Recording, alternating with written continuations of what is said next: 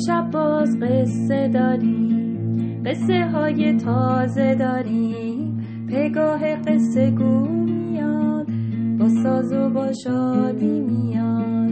پگاه قصه گو میاد با ساز و با شادی میاد.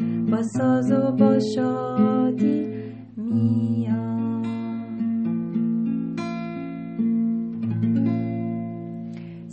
بچه ها شب همگیتون بخیر. امشبم مثل شبای قبل قصه داریم و می‌خوایم سفر کنیم به قطب شمال. بچه ها نمی‌دونم که شما می‌دونین قطب شمال کجاست یا نه. اگه نمی‌دونید می‌تونین بعد از اینکه قصه تموم شد برین و کتاب اطلس جغرافیا رو بیارین و قطب شمال توش پیدا کنید اما یه چیزی من بهتون بگم. اونجا سرزمینیه که هوا خیلی سرده و پر از کوههای یخه. بچه یه چیز دیگه. قطب شمالم مثل همه سرزمین هایی که تا حالا قصه هاشون رو شنیدیم مردمانی داره که عاشق قصه ها و افسانه ها بودن و هستن. و احتمالا اون زمانهای خیلی قدیم که دلیل خیلی چیزا رو نمی‌دونستن برای اینکه دلیلی براش بسازن یا اینکه خودشون رو سرگرم کنن قصه هایی ساختن. مثلا یکی از اون چیزایی که اونا دلیلش رو نمی‌دونستن و براش قصه ساختن دلیل اینه که چرا دوم روباه بلنده و دوم خروس و خرس کوتاست؟ قصهش خیلی جالبه بچه ها من دلم می‌خواست که امشب برای شما هم تعریف کنم و شما هم قصهش رو بشنوید. یکی بود یکی نبود. روزی روزگاری در سرزمینی به اسم قطب شمال حاکم جنگل تصمیم گرفت که به هر کدوم از حیوانای جنگل یه دم بده. یعنی که یه عالمه دم داشت که دلش می‌خواست اونو بین حیوانای جنگل تقسیم کنه. دومایی هم که حاکم داشت اندازه های مختلف داشت. بزرگ بزرگ تا کوچیک کوچیک. حیوونا با شنیدن این خبر که حاکم یه عالمه دوم داره و می‌خواد اونا رو بین حیوونا تقسیم کنه همشون با عجله حرکت کردن به سمت خونه حاکم. چرا؟ برای اینکه هر کدومشون دلشون می‌خواست که دوم بزرگتر واسه خودشون بگیرن. خلاصه. تو این وسط مسطا روباه و خرس و خرگوش هم ستایی راهی خونه حاکم شدن.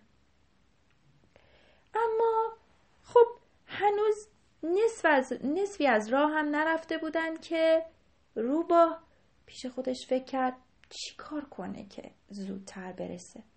خب اگه این ستا با هم برسن ستایشون باید دوم یه اندازه بگیرن. یا اصلا از کجا معلوم؟ حاکم شاید دبیسی چل کرد به اونا داد. یا قرعه به نام خرگوش افتاد. اون وقت چی؟ اون وقت روباه میمونه و یه دم کوتاه. روباه هم که عاشق دم بلند بود و حسابی دلشو صابون زده بود که دم بلند از حاکم بگیره شروع کرد به فکر کردن. فکر کرد و فکر کرد و فکر کرد. تا بالاخره یه راهی به ذهنش رسید. موقع ناهار که شد رو کرد به دوستاش و گفت ببینم شما چرا نمیرین؟ یکم تمشک سیاه بخورین. اونجا رو نگاه کنید پر از درخچه های تمشکه. نگاه کنید ببینید چقدر میوه داره. خب برید یکم از اون بخورید غذای من با غذای شما فرق می‌کنه. من چیز دیگه می‌خورم.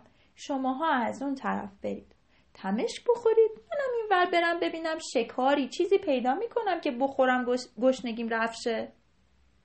خلاصه بچه ها اونا با هم دیگه قرار گذاشتن که چند دقیقه بعد که غذاشون و سیر و پر خوردن برگردن سر قرارشون رو را بیفتن برن. بچه ها تو این وسط چه اتفاقی افتاد؟ روبا نه غذا خورد و نه سر قرار برگشت. راه خونه حاکم رو گرفت و ده بودو که رفتی. از اونور خرس و خرگوش حسابی گرسنه بودن و پیش خودشون فکر می‌کردن که الانه که دوستشون غذاشو بخوره و بیاد اونجا.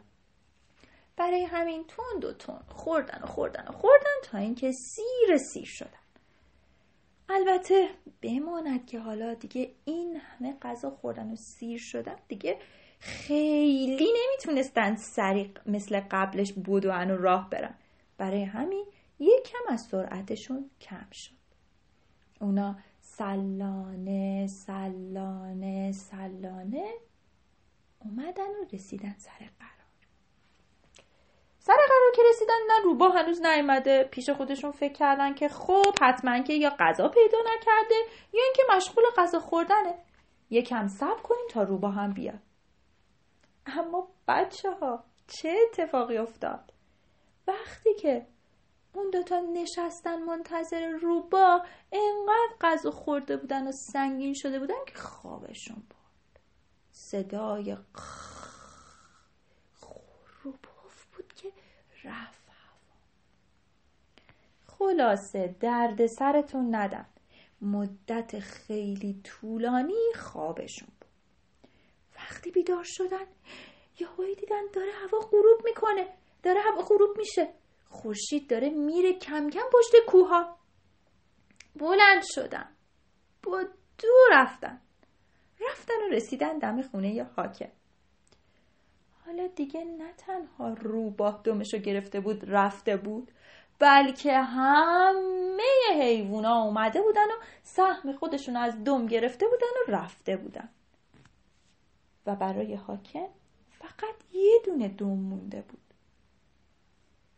خرگوش و خرس به هم نگاه کردن. اونا دلشون نمی اومد که خودشون دوم نداشته باشن. هر کدومشون دلشون می‌خواست خب اون دومه مال خودشون باشه. از اون طرفم خب دوستشون ناراحت می‌شد. حاکمم معروف بود به عادل بودن. حاکمم گفت یا من به هیچ کدومتون دوم نمیدم یا به هر دوتون دوم میدم. خرگوش گفت اه خب چطوری؟ تو که یه دونه دوم بیشتر نداری. چطوری می‌خوای اینو به هر دومون بدی؟ حاکم گفت خب کاری نداره. دومو از وسط نصف می‌کنی.